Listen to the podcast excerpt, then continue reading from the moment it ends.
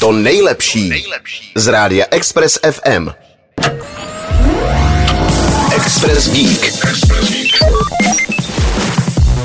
Létající taxi, taxidrony, eh, téma, které nám není cizí. Do závodu se zapojuje také německá automobilka Volkswagen, respektive její dceřiná značka Volkswagen Group China. Ta představila prototyp prvního létajícího dopravního prostředku podobnému dronu. Dostal název VMO a bude elektricky poháněný, bude přistávat a vzlétat vertikálně a má mít dolet 200 km. Koncept prototypu je založen na stávajících řešeních autonomního řízení a technologii baterií pro bezemisní mobilitu. Model s luxusní konfigurací X-Wing o délce 11,2 metru a šířce rozpětí 10,6 metru je vybaven osmi rotory pro vertikální vztlak a dvěma vrtulemi pro horizontální let.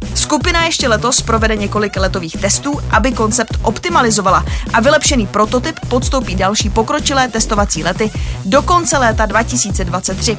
Ve své konečné verzi by nakonec mohlo přepravovat čtyři cestující a zavazadla na vzdálenost 200 km. My jsme se tu bavili o podobných projektech, například Paříž plánuje tento druh cestování eh, testovat na blížící se olympiádě, město Řím údajně vybuduje několik heliportů určených právě těmto vozidlům. Podle vyjádření zástupců automobilky je jasné, kde budou létat se svým zařízením.